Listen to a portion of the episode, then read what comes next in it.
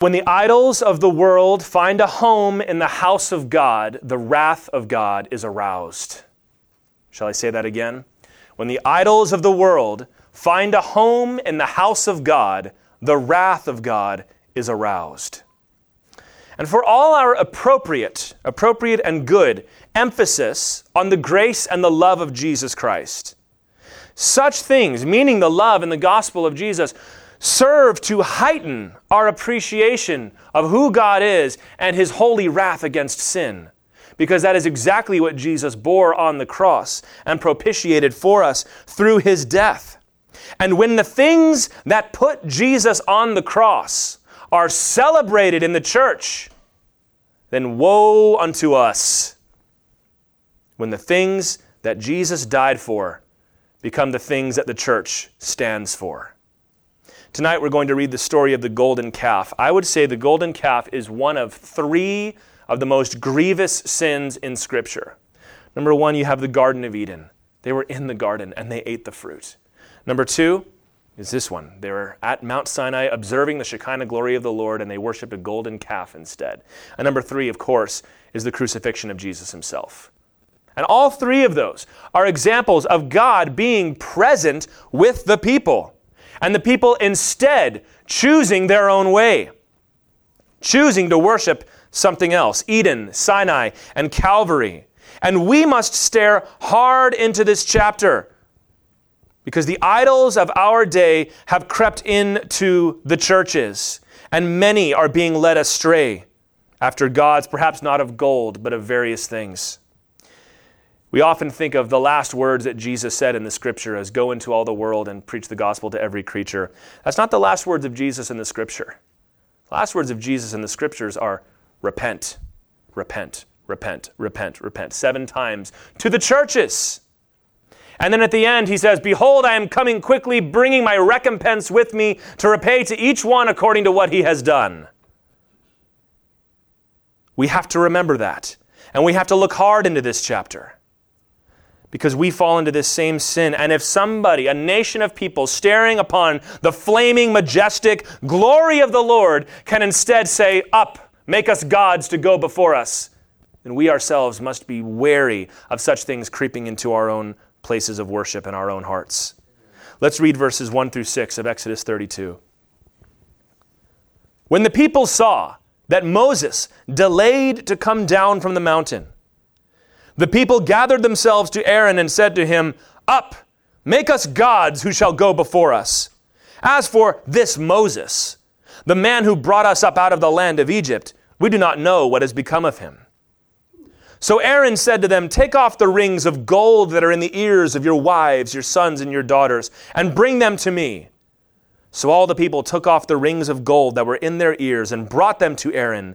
And he received the gold from their hand and fashioned it with a graving tool and made a golden calf. And they said, These are your gods, O Israel, who brought you up out of the land of Egypt. When Aaron saw this, he built an altar before it. And Aaron made a proclamation and said, Tomorrow shall be a feast to the Lord. And they rose up early the next day and offered burnt offerings and brought peace offerings. And the people sat down to eat and drink and rose up to play. You have to keep in mind the setting. There at the foot of Mount Sinai, where the Lord has descended in fiery glory, voices and trumpets and shouts coming from this mountain, so much that they could not even stand it when the Lord spoke to them. Moses has gone up, received the law, brought it back. They have agreed to the covenant. They have gone through the ceremonies and the sacrifices to establish the covenant. 70 elders went up onto the mountain and ate the covenant meal in the presence of Almighty God. They descended the mountain. God called Moses back up to give him the blueprint of the tabernacle, the garments of the priests, and the design for each of the furnishings of the tabernacle. And he was there for 40 days and 40 nights. Joshua was halfway up the mountain with him. And yet now, after 40 days, the people have become restless.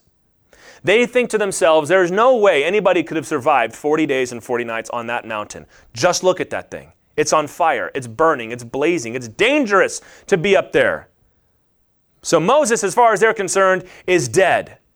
Meanwhile, there's this God that they're dealing with that is so mysterious and so foreign to them. They've never conceived of anything, any kind of God that is shapeless and formless and speaks to them in fire and in power.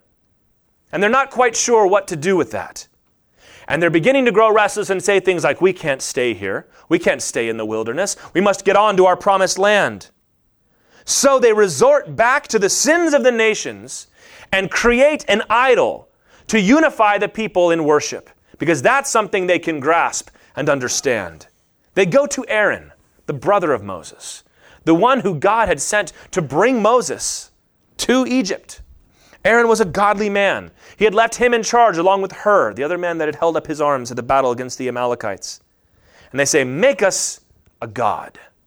Make us a God. Perhaps Aaron had some experience with metalworking and that sort of thing. And Aaron, to his everlasting shame, agreed. Bring me the gold, which is what they were supposed to do in order to build the tabernacle. Do you remember? The Lord had said, Bring the gold, bring the fabrics, bring the spices and the oil. And he took that gold and he fashioned it into a calf.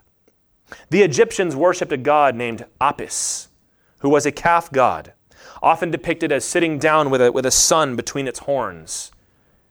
And this was supposed to be the child of the sun goddess who was a mediator between the gods and the people, which perhaps explains why they built a golden calf.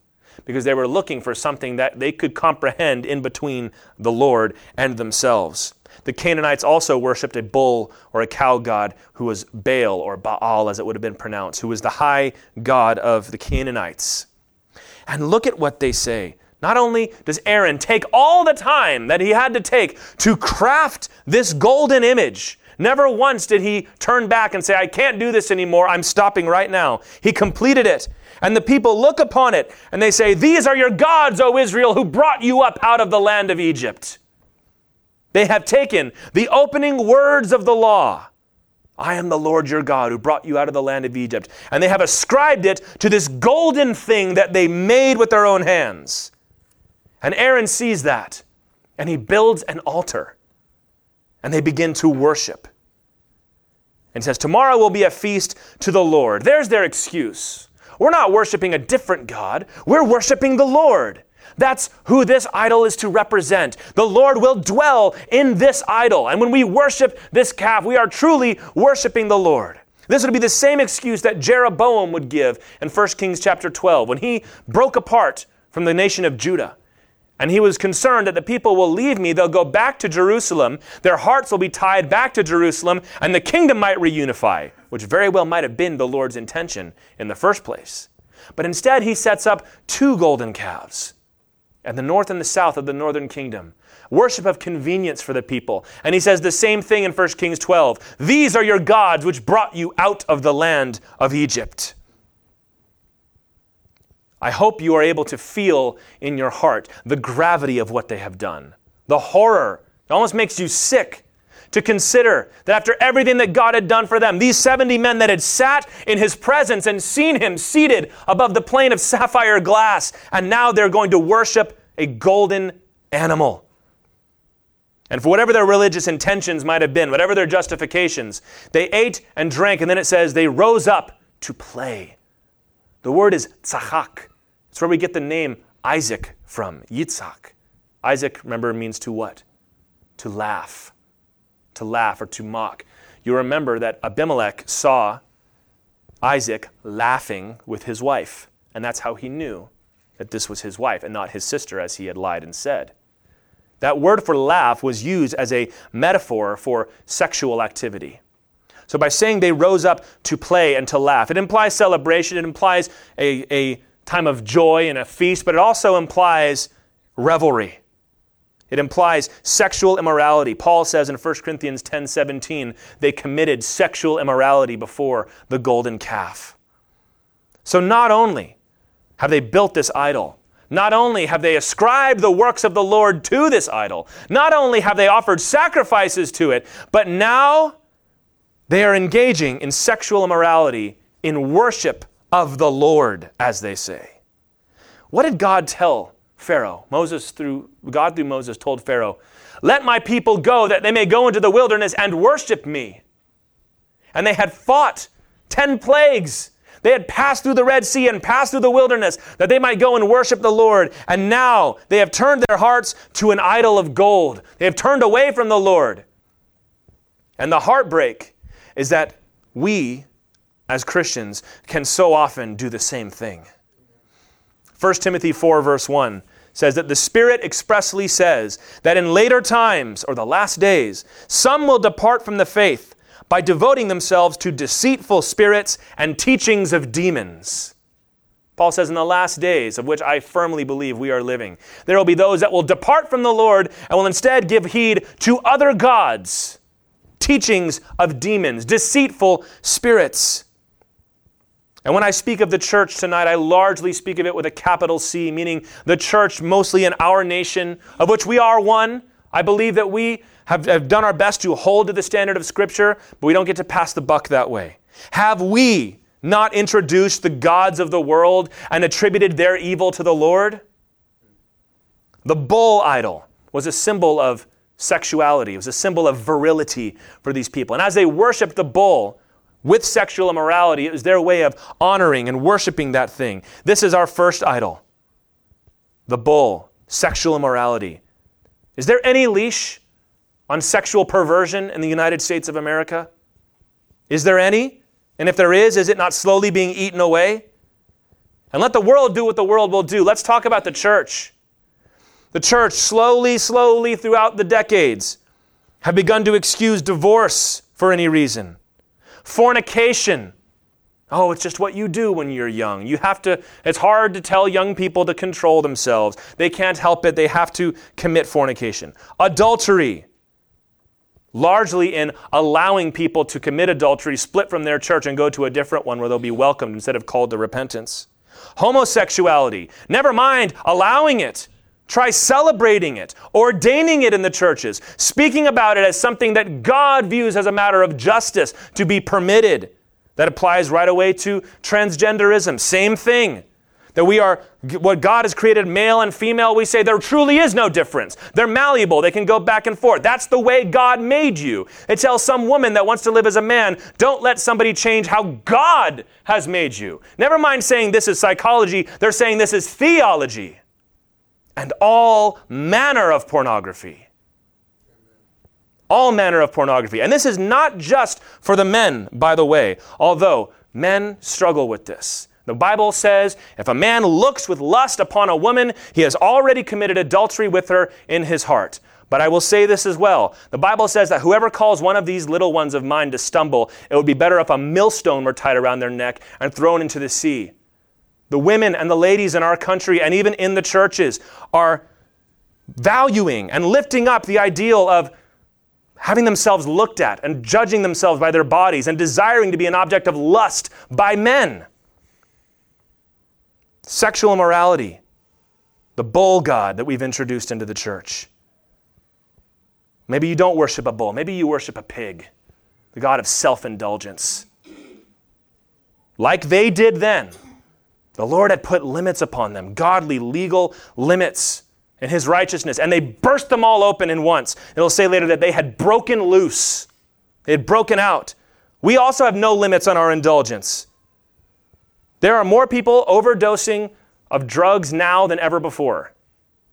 Well, they're depressed. They're what they're taking drugs. They're taking things to get themselves high and to feel better. Pharmakia, the Bible calls it. Drunkenness. Oh, just part of growing up. Dangerous excess. We eat beyond all reason. We're the reason we are dying. People are dying in our country because we can't stop controlling the way we eat or the way that we shop. We put ourselves in debt beyond all reason for this. And our greatest celebrations have become great public debauches, self indulgence. And if anybody wants to come along and tell you you shouldn't do that, we've got a million excuses why it's not a big deal. You're worshiping perhaps a golden pig in that case. Or perhaps you're worshiping a golden owl, the wisdom of this world, sacrilege. How many heresies have come into the church and become not attacks from the outside as they were in the days of Jerome and Justin Martyr and the first apologists. They're coming from within the church, coming within the, the seminaries. Every good seminary, it seems, is being eaten out from inside till they become publishers of the same godlessness that they were erected to fight in the first place. denying the work of God, denying his son Jesus. Universalism. Doesn't matter what you believe, God will save everybody. Is there a more dangerous heresy than that? To tell the world you don't need the gospel? You'll be fine? To tell Christians don't bother somebody else that believes something else, God's got them? They tamper with the scriptures.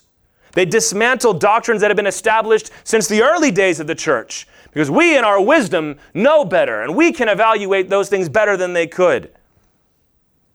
And now, those that hold up to the ancient doctrines of the church, as we do, are held up as extremists and radicals. There's the God of skepticism. I think an ape would be an appropriate God for that. We believe ourselves to be so smart with our so called science. You know, that's what science means is knowledge. What does the Bible say about knowledge? It puffs you up. We hold ourselves up to be the measure of all things. If we can't explain it, it must not exist. Not only are we able to evaluate something, we're able to tell you what the moral and metaphysical implications of it would be. And because I know how to get this data, therefore you should trust me to give you the moral conclusion from it. We bow down to ourselves. There are even churches that have denounced what they call metaphysical reality. It doesn't matter whether or not heaven or hell exist. What matters is helping people right now because what do they believe beneath all that? None of it's true and none of it's real because it's been disproven. Or perhaps you worship a golden wolf, the god of scorn. The world is dividing into packs and going for each other's throats.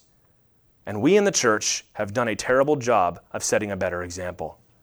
We have rage, rage and anger in our souls. The Bible says the wrath of man does not produce the righteousness of God. Hate and bitterness towards each other, declaring our brothers to be our enemies because of some political position they've taken. We withhold forgiveness from certain groups because of what they've done in the past. We withhold love because of what this person said or this person did. Somehow, in the name of God, we call ourselves standing on the truth as we rage and fight and spit and curse. Now, you may not be guilty of all of these things, but which one is making a play for your heart? Which one is trying to find a crack to find its way in? Because when the Lord delayed to send Moses down, the people built a god of gold. And the devil showed them all to be fools. And that is what can happen if we let the delay of the Lord's return get to us. And we say, we must take matters into our own hands. These things, I hope not here, but in our church with a capital C, these things are being exalted and worshiped. So here's the question What does God think of all this? What does God think about these things? I don't really care what our opinions are. I don't really care what yours or mine is. What does God think? Well, verse 7 the Lord said to Moses, Go down, for your people whom you brought up out of the land of Egypt. Notice how that has shifted. Your people that you brought out have corrupted themselves. That's the same corrupted themselves, is the same word and the same form that was used in Genesis chapter 6 when it talked about the people that had corrupted themselves and God sent the flood. They have turned aside quickly out of the way that I commanded them. They have made for themselves a golden calf and have worshipped it and sacrificed to it and said, These are your gods, O Israel, who brought you up out of the land of Egypt. And the Lord said to Moses, I have seen this people, and behold, it is a stiff necked people.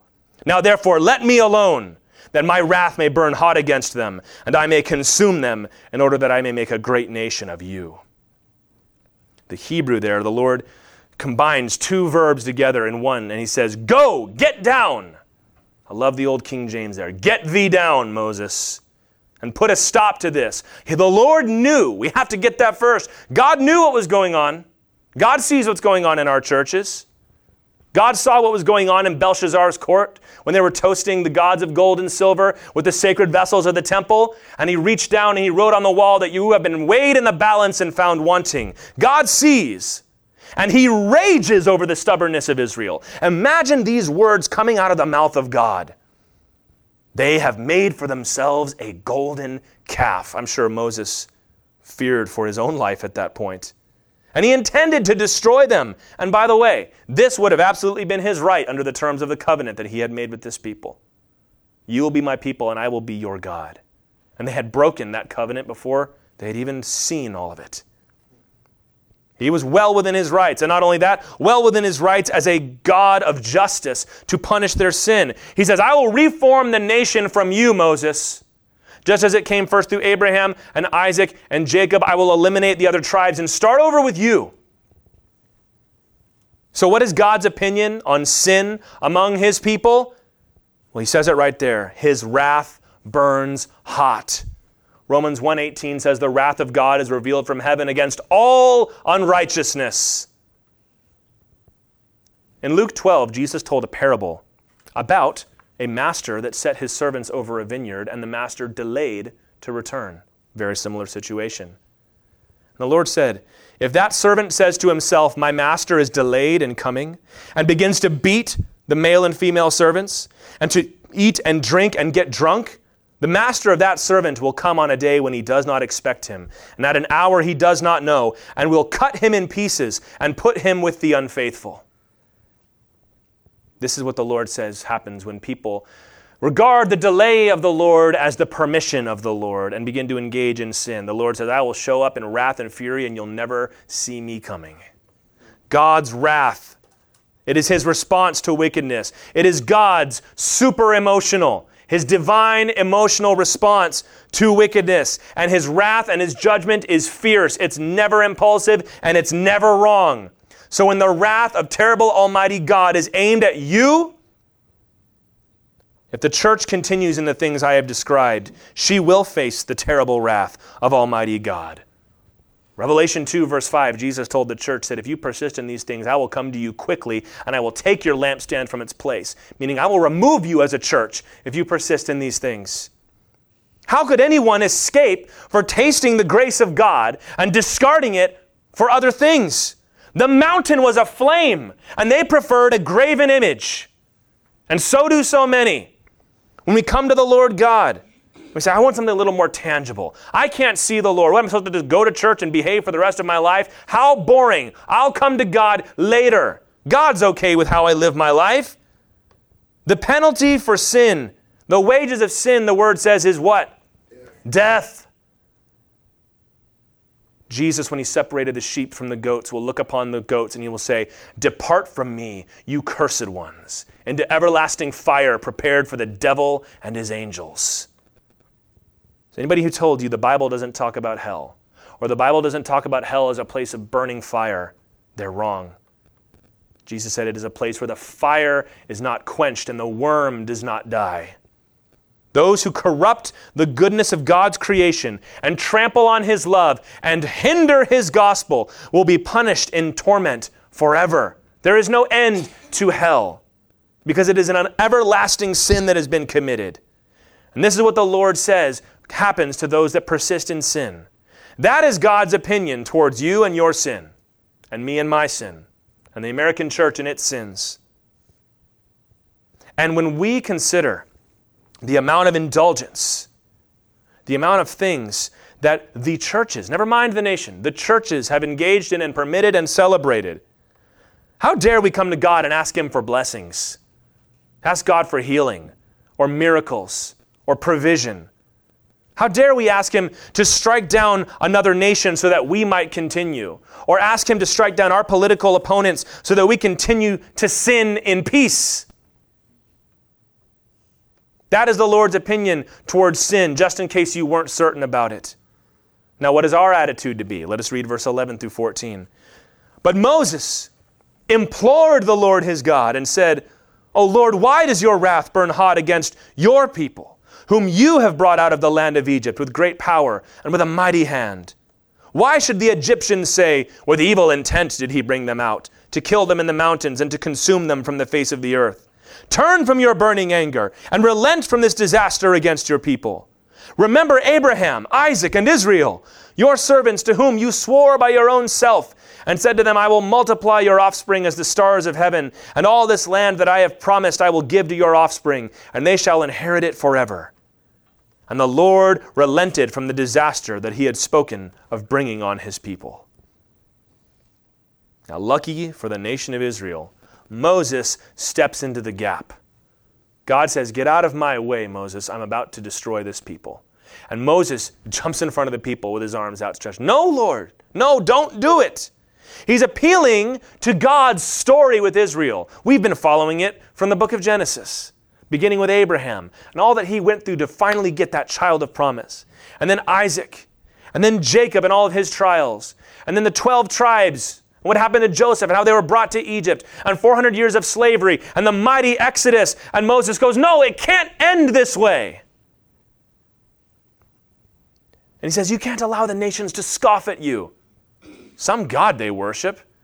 He took them out of slavery, led them into the middle of the desert, and blew them all up. You can't let that happen.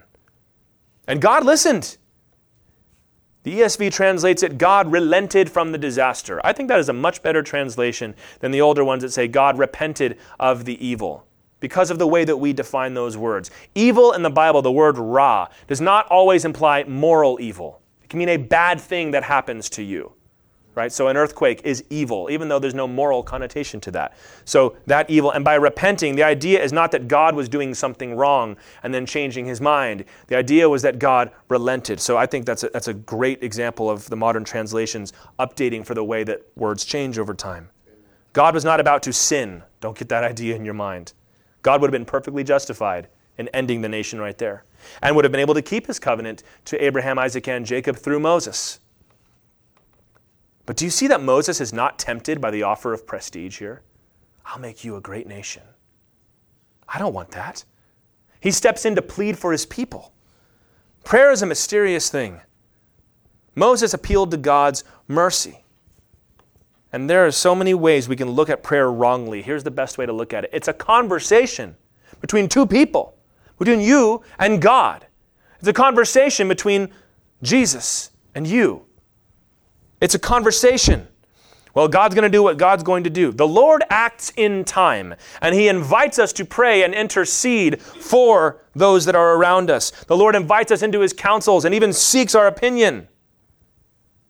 Your conversation with God matters.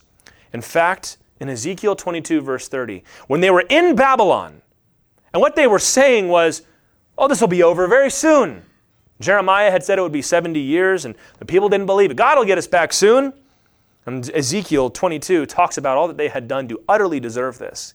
And in Ezekiel 22:30, the Lord says, "I sought for a man among them who should build up the wall and stand in the breach before me for the land, that I should not destroy it, but I found none." God says, I was looking for somebody to do what Moses did and stand up and say, No, Lord, I'll do what's necessary to bring the people back. Delay, delay. We've seen throughout the history of the Bible, the Lord did delay judgment over and over again. Manasseh was the witch king of Israel. He practiced necromancy and sorcery and sacrificed his own children. But when he repented, God delayed judgment. He was willing to do it again, but this time the land was so wicked, there was no one until the Lord finally told Jeremiah, Stop praying for this people. Judgment's coming. We often, as Christians, and we will get to this in just a moment now, we share the wrath of God. We share his indignation at sin.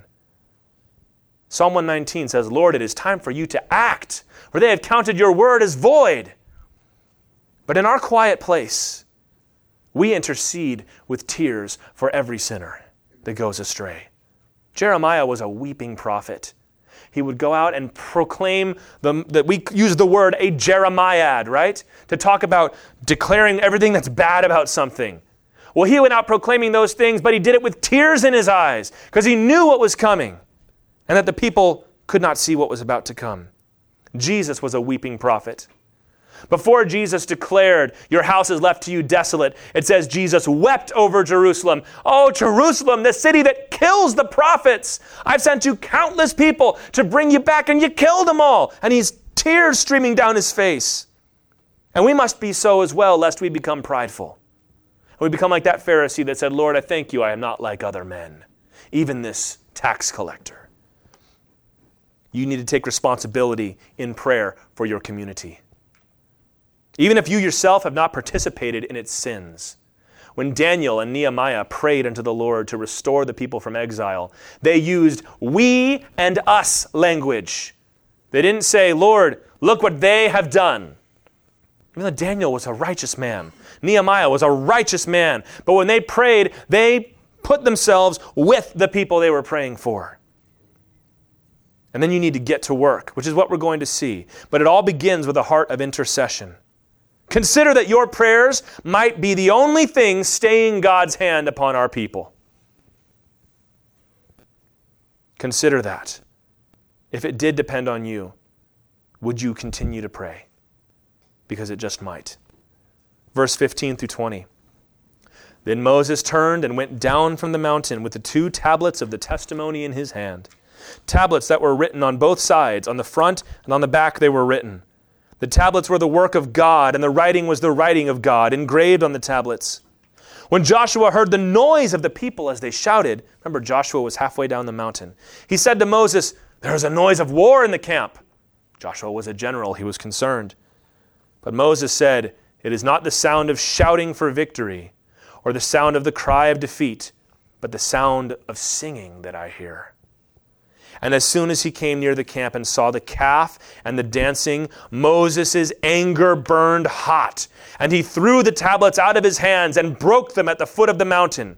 He took the calf that they had made and burned it with fire and ground it to powder and scattered it on the water and made the people of Israel drink it.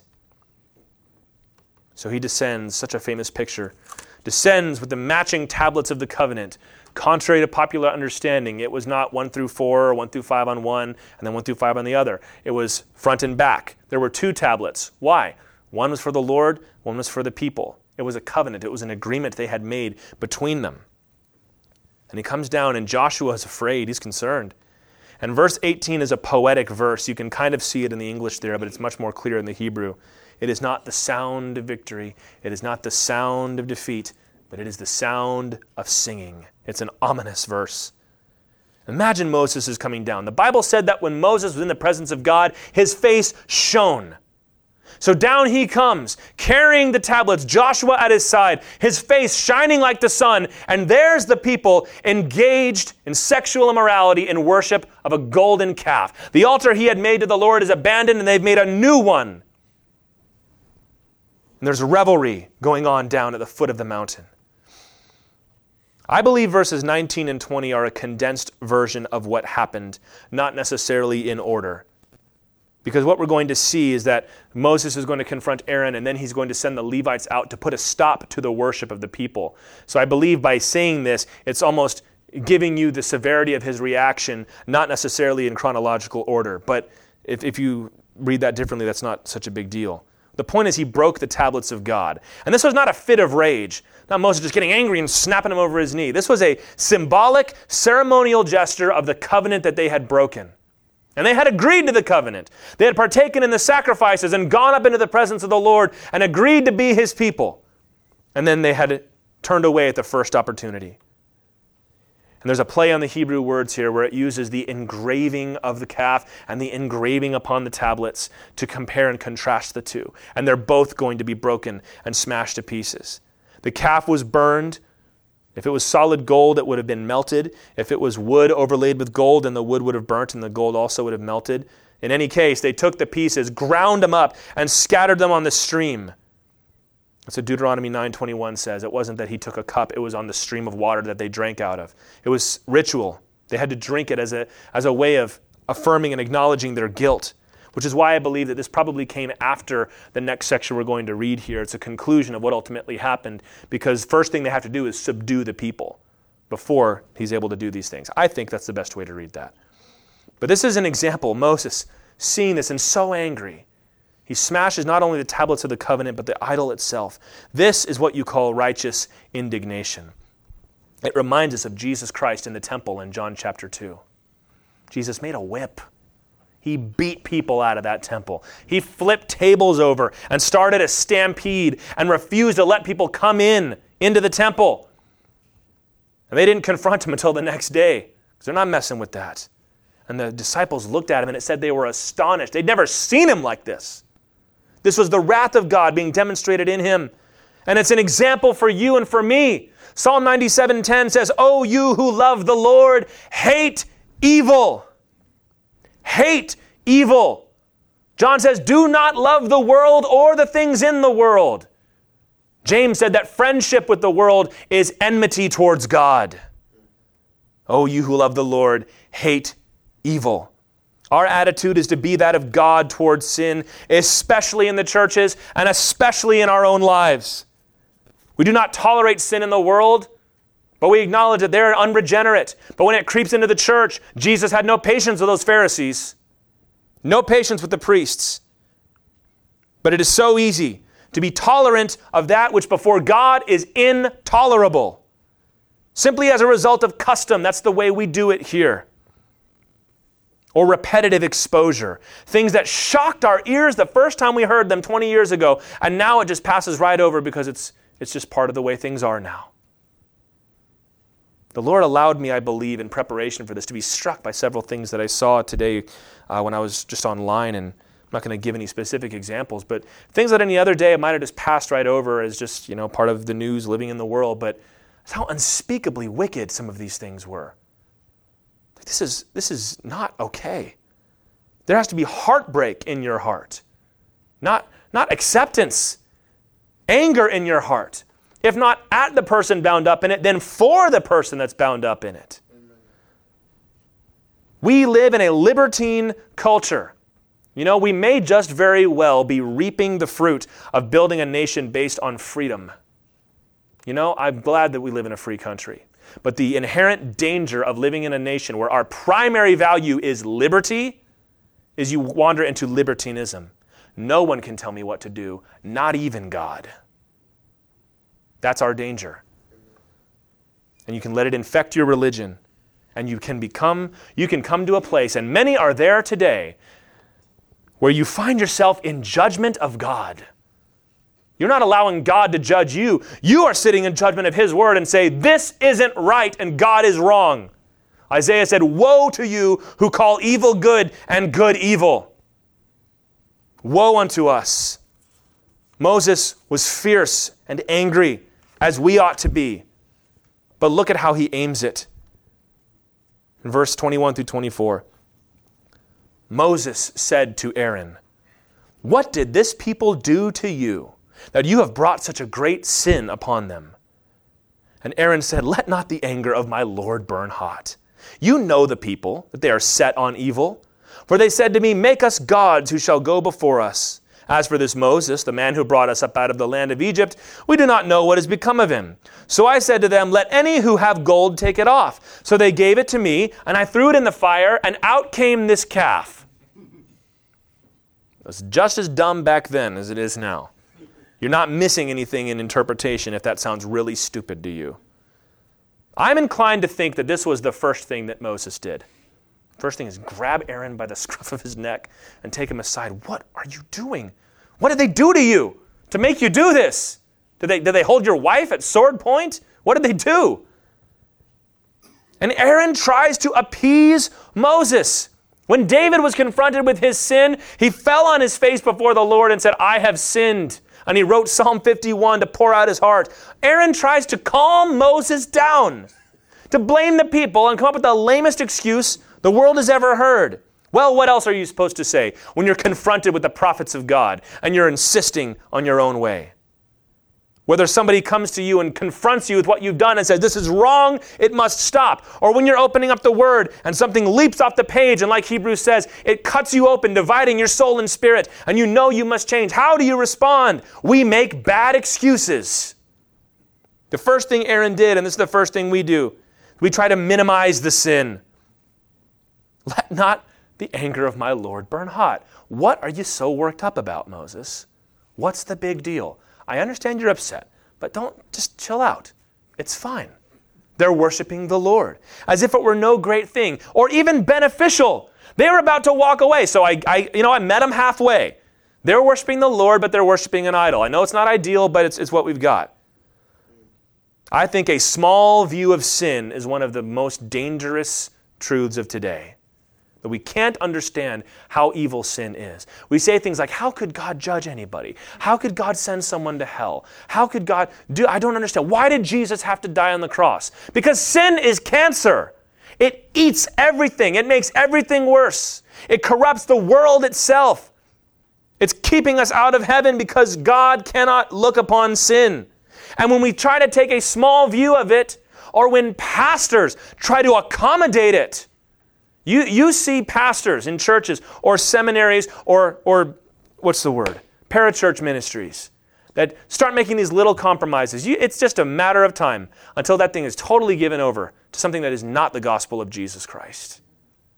These little compromises. Look, yeah, okay, it's not ideal, but we can disagree, and we want to make sure that we can reach everybody. And yeah, I know that's kind of the way things are, but let's let's let's let them have the conversation. And you let the fox in the hen house, and it spoils the vineyard.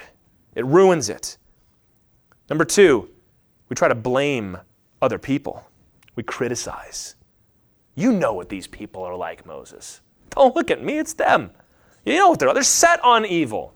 Remember all those times they wanted to kill us because they didn't have bread in the wilderness? Well, yeah, that's them. They didn't even want us to come and lead them out of Egypt. They almost killed us at the, at the Red Sea. You know what they're like. And we do this too. We try to absolve ourselves. Well, you know what? That's just this generation, and that's the way it is. And, you know, don't, don't look at me. Yeah, I do this, but at least I don't do that. Yes, I have anger and, and, and hate in my heart, but at least I don't talk about it. Oh, I hate people, but at least I don't kill people. I kill people, but at least I don't kill lots of people. We, you can play this game forever. My sin's not as bad as their sin, therefore my sin isn't such a big deal. And as long as you can find somebody whose sin is worse than yours to point to, you think you're good and you never have to deal with what's going on in your heart. My friend, that is not how God looks at it. When we participate in the sins of our nation, we are culpable. And number three, I read a quote from an old sermon in the 1800s, somebody preaching on this passage, and he says, We blame the fire. We describe the results as inevitable. We try to deflect blame. We don't take responsibility for it. We don't say, You're right. I, I can't believe I did this, Moses. This is, I, help me. I'm stuck. I feel stuck. Can we, can we stop this together? I, I put the gold in the fire. For what reason? Well, just to see what would happen. And then out came this calf. And you know, this is how a lot of the pagan religions of the day said their idols came about. They said that we fell asleep and we woke up the next day and the temple was there. It was just, it was built.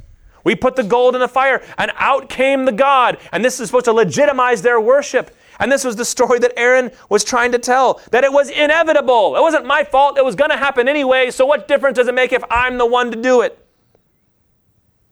Well, if they're going to lie at work anyway, so if I don't do it, someone else will. They're going to swindle somebody without me or with me, so I might as well be the one to do it. Maybe I can minimize it. Let sin take place if it must, but you never be the reason for it, regardless of the circumstances. Tertullian, one of the church fathers, received a letter from a group of silversmiths in the early church. And the way that they made a lot of their money was fashioning silver idols. And of course, they weren't supposed to do that. You can't do that. And they said, Should we do this or not? And he said, Of course not. You can't give somebody an opportunity to worship something. You can't make graven images for a living and be a Christian. And they sent them back and they said, But this is my living and I must live. And Tertullian very famously said, Must you live? Must you live, Christian? I need my job. No, you don't. I need that friendship. No, you don't. I need that money. No, you don't. If I don't stay there, then nobody else will be able to stand. Fine, let the Lord sort it out. Do not be complicit in the sins of the people around you. All these excuses sound so good. It's not a big deal. It's their fault, not mine. Well, I, it just was going to happen anyway. Job had a lot of excuses in Job 42. He had a lot of things that he wanted to say to God. When I see God, I'm going to tell him. And in Job 42 5, he said, I had heard of you, Lord, by the hearing of the ear, but now my eyes see you, and I despise myself, and I repent in dust and ashes. When you stand before God, none of your excuses are going to fly. All these atheists that make these quippy little things about what they're going to say when they stand before God, they're not going to have a word to say in His presence. They're going to fall at their feet and call Him Lord. And our excuses should not fly for each other either. When somebody comes up to you and explains why they're doing something, you need to be the one that says, That's not a good excuse. That's not a good reason. You just don't want me to be happy. Not that way, I don't. Our job is to expose bad excuses for what they are. So Moses comes down in his hot anger. And the first thing he begins to do is call out the bad excuses. And this is what the church does we call out the bad reasoning behind it. I wish the church could just be more positive and not talk about sin so much. That's our whole thing. Is that we're delivering forgiveness of sin to a world that's dying and going to hell. Oh, that doctor, all he wants to talk about is illness and sickness. He's a doctor. You need him. You need the church. We must talk about these things, especially now. Well, people don't want to hear it. Then all the more ought we to speak up. As Moses did, while there's a raging party going outside in honor of a golden calf, and he's going to do something about it. Verse 25. And when Moses saw that the people had broken loose, for Aaron had let them break loose to the derision of their enemies. You understand that? Look at them. They think they're so special, they're so unique. Look at them now. They're acting like fools. Moses stood in the gate of the camp, and this is where I believe the sequence of events, uh, you need to put the grinding of the idol after this because they had to put a stop to it first. He stands in the gate of the camp and says, Who is on the Lord's side? Come to me. Is there anybody left here that still serves the Lord? And all the sons of Levi gathered around him. And he said to them, Thus says the Lord God of Israel Put your sword on your side, each of you, and go to and fro from gate to gate throughout the camp and each of you kill his brother and his companion and his neighbor. And the sons of Levi did according to the word of Moses. And that day about 3,000 men of the people fell. And Moses said, Today you Levites have been ordained for the service of the Lord, each one at the cost of his son and of his brother, so that he might bestow a blessing upon you this day. Seems that while he was able to get Aaron away from the altar, the bacchanal, the party, could not be stopped. So Moses calls for those who were still loyal, and it seems that there were few. The Levites, his own tribe, were sent out to strike down the idolaters. What's going on here? He's not just saying go into people's houses and kill them in their sleep. He says these revelers that will not stop worshiping this golden calf, start killing them until they get the picture and stop. This is the only way we'll be able to get this party broken up so that we can get rid of that golden thing and maybe they'll listen to me again. So he sends them out. And by saying kill your brother and your son and all that, his whole point is not go to the people you love most. His don't spare anybody. If they're committing this kind of sin, if they're engaging in pagan orgy before a golden calf in the name of the Lord, the penalty is death, and you will be the one to carry it out. And 3,000 people were killed before they broke up. And God rewarded them with the exclusive right to service in the tabernacle and temple. Why the Levites? Why do we read about the Levites in the Bible? It was supposed to be the firstborn son. Do you remember this? We've talked about this. In Exodus and so on, he said, Give me your firstborn child, they shall be ordained to my service. But now he says, This time I'm changing my mind. We're going to use the Levites as a reward for their loyalty to me. If you think this is too harsh, then you do not despise sin and you do not love God yet enough. You do not understand the grievousness of sin, and you do not understand the glory of God. Jesus said in Matthew 5 If your right eye causes you to sin, tear it out and throw it away. For it is better that you lose one of your members than that your whole body be thrown into hell. And if your right hand causes you to sin, cut it off and throw it away. For it is better that you lose one of your members than that your whole body go into hell. Consider the flood. God drowned the world for its sin. Nadab and Abihu, the sons of Aaron, that were consumed in the holy place for offering strange fire. Ananias and Sapphira, who lied about their offering in the church. God struck them dead in the portico of Solomon. Phineas, the priest that put a spear through two people that were committing the sin that had brought a plague upon the nation. God expects radical, even violent correction towards sin. It pleases him because it's punishing iniquity and it's preventing further outbreak. Does God want to rule through fear? The fear of the Lord is the beginning of wisdom, my friend, the beginning of knowledge. Now, our mission as a church is different because we're on a mission of mercy, and the Lord has told us to receive the pain and the suffering of this world gently and kindly and meekly that we might be a testimony to the world. So, how do we apply this? As a church, as a nation, as a family, you got to get radical with your sin. Not try to hold on as much as you can, but to get rid of as much as you can that you might not sin. God rewards the radical. I worry Christians. I worry at our nation's deafness to God. I worry at our ability to redirect our focus. And I'm going to say this kindly and calmly. So many of the big issues that blow through the church, whether it's racism, whether it's political matters, whether it's vaccines, look, these are all things that you think about and have an opinion on. But we're still killing babies. We, have completely dismantled sexuality in this culture. We, we've taken the word of God and said you don't have to believe every word of it. So while those things matter and have their place, we got to deal with it. We've got some such obvious, grievous sins that we have an amazing ability to turn our eyes from and look for something else. That might also be serious, but give me a break. There are folks that don't even believe Jesus Christ is the only way to heaven. There are men that have decided to live as women standing in the pulpits. And we're worried about the coronavirus? Give me a break. We, we, what is wrong with us? You've got to be able to stop looking to everything else to ignore the big problem right in front of you. When you have a counseling situation and somebody puts a big ball of twine all gnarled up and snarled, you say, I don't know how to fix this, but that's sin. We'll stop that first. And you know what? Let's get over here and stop that sin too. Let's stop hating each other. Let's start loving each other. Let's start speaking kindly to one another and see if these problems don't resolve themselves. Start with yourself, as I must start with myself with this church, with your house and your community.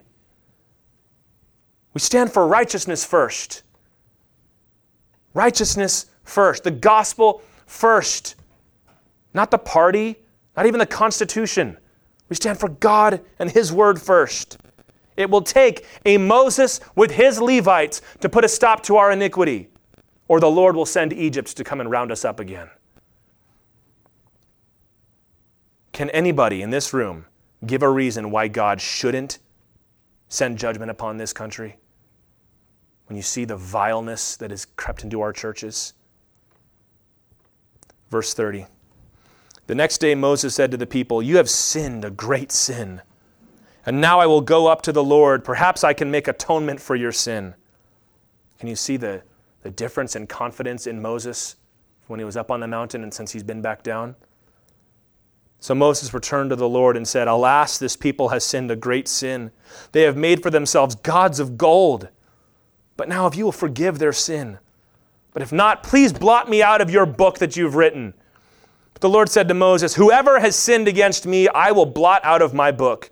But now go, lead the people to the place about which I have spoken to you.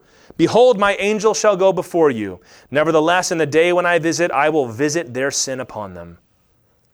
The next time you see me, it's not going to be good for you. And the Lord sent a plague upon the people because they made the calf, the one that Aaron had made. He returns up the mountain. Deuteronomy 9, verse 11 says he was up there for 40 days and 40 more nights to pray. Moses was, was desperate, but he was bold before. But now that he's seen it for himself, he can hardly lift his eyes. He can hardly speak to the Lord. All he can do is ask for mercy. He even offers to stand with them. Says, Lord, if you're going to destroy this people, just destroy me too. Like Paul in Romans 9, verse 3 I wish that myself were accursed, cut off for the sake of my people Israel. Now listen, chapters 32, 33, and 34 are a unit, they go together.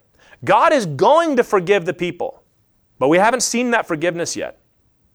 We're still in the prayer process. When he says, Lord, if you're to, don't blot them out, but if you do, blot me out too. God says, Moses, if anybody commits iniquity against me, I will blot them out of my book. That's the book of life that Revelation talks about. He doesn't say, Don't worry, Moses, I'm full of grace and mercy. That will come, but right now all he has to say is justice and wrath.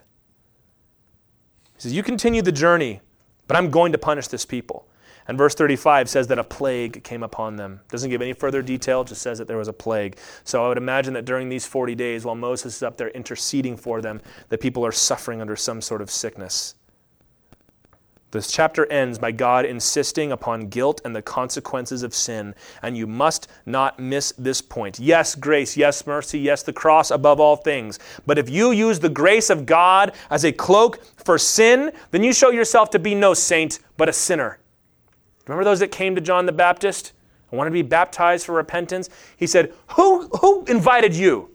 Go bear fruit worthy of repentance. Even now the axe is laid to the root of the tree, and every branch that does not bear fruit will be thrown into the fire and burned.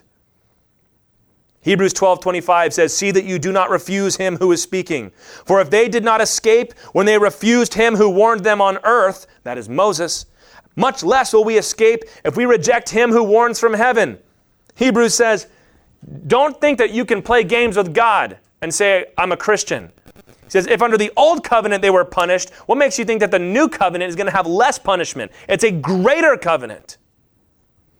Nothing can alter the justice of God apart from repentance and the blood of Jesus. And even at the cross, it's the justice and wrath of God that was poured out in full force. I feel very much like Moses, and that I can barely stand the thought of my people's sins. If I stand and think about it, I get angry, I get sad, I get desperate, I despair. And I also can barely stand the thought of being without them. When I think of the Lord sending judgment upon my, my beloved country and my people that I love with all my heart, and seeing it all come to an end, it breaks my heart. And yet I know that whatever retribution may be sent our way is more than fully deserved. We want to talk about revival. You know how every revival starts? It doesn't start with signs and wonders. It starts with people on their face grieving and weeping before God over their sin, overcome with the knowledge of His glory and His splendor and His righteousness, like Isaiah in chapter 6. And we often want to skip over that part. We'll do that in the opening prayer and then get to the good stuff. Revival comes when God's people fall on their face. What does He say? If my people who are called by name, my name, will humble themselves the word for humble is related to the word humiliate. Will humble themselves and pray and turn from their wicked ways. If we come and pray and ask God for revival, what we mean is we'd like a really lively meeting today, Lord, but I have no intention of going home and changing anything, then woe unto us for being flippant with the things of God. Sin is intolerable before Him. His wrath is mighty. His retribution is unstoppable. And you've got to remember that. That the cross is not just a picture of love, it is a picture of wrath. Sin is what nailed Jesus to that cross. And if we think that we can justify and adopt and take home some of those things, we're foolish. And we show ourselves to be outside yet of salvation. Our people go after gods not of gold, but of iniquity and a heart of sin. Do not share in these things.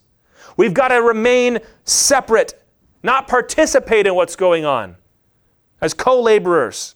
It seems that so many people that want to come to me and they want to say, well, we got to get out there and do more in the public sphere. There's always some catch there where what we want you to do is stand arm in arm with these people that are dying and going to hell and not talk about it.